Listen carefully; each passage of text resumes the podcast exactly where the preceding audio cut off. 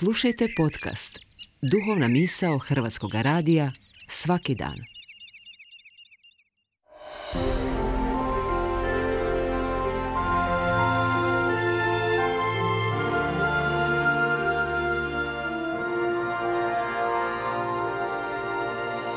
Duhovna misao.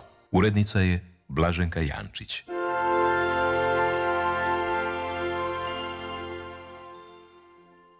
Teško je zamisliti naš život bez rasprava. Odavnina je tako. Ali čemu bi zapravo rasprave trebale poslužiti? O tome u prilogu Jasminke Domaš iz židovske vjerske zajednice Bet Izrael. Sveta židovska knjiga Talmud, kada je riječ o polemici, potpuno je jasno u svojem odgovoru. Rasprava treba biti na dobrobit istine. U židovskom učenju veoma su poznate rasprave između rabina Hilela i Šamaja.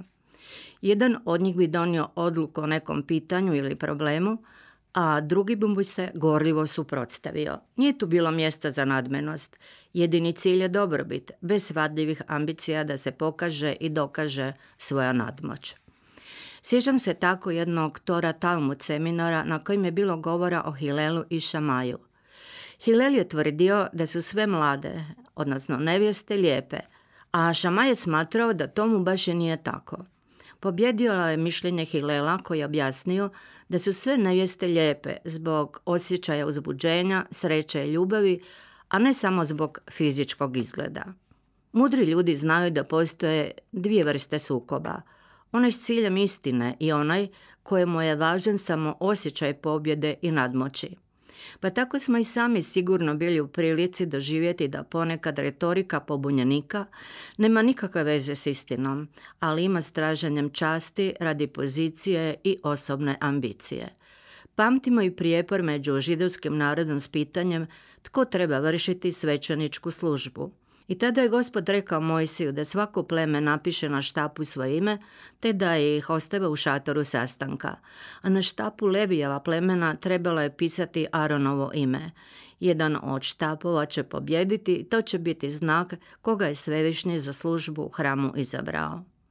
Plemena su tako učinila i sutradan ujutro Aronov je štap procvjetao – bio je načinjen od grane bademova stabla, čiji cvjetovi najavljuju kraj zime i pojavljivanje novog života. O toj grani govorio je prorok Jeremija, kojemu je rečeno da to cvjetanje znači Bog gleda, vidi je li se njegova riječ ispunjava. Tako je i Aronov štap bio više značan simbol života, svjetla i svjetlosti Božje nazočnosti ukazuje i na želju svećenika za duhovnim životom, nasuprot žudnje pobunjenika za pobjedom. Onaj tko je zbog svojeg duha izabran za vođu, nije izabran da vlada narodom, nego da ga blagoslovi uz dužno poštovanje prema životu čovjeka, kojeg prate lijepi i mirni dani, ali dani poreze i tuge. Kroz svećenika treba teći Božja životodajna energija, ne moć, ne nadmenost, nego briga i ljubav za dobrobit naroda i pojedinca. I samo tada svećenik povezuje svoj narod s Božjom prisutnošću. Iz svega ovog učimo da sudionici rasprave trebaju koristiti razum, logiku, znanje, uvažavanje činjenica i to je snažnije od pobjede. A Talmud pritom još naglašava da onaj tko pobjedi ne treba likovati, niti se treba ljutiti onaj ko je poražen – i još nešto.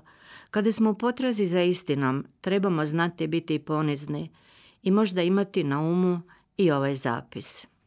S cijelim svijetom nitko ne može ratovati.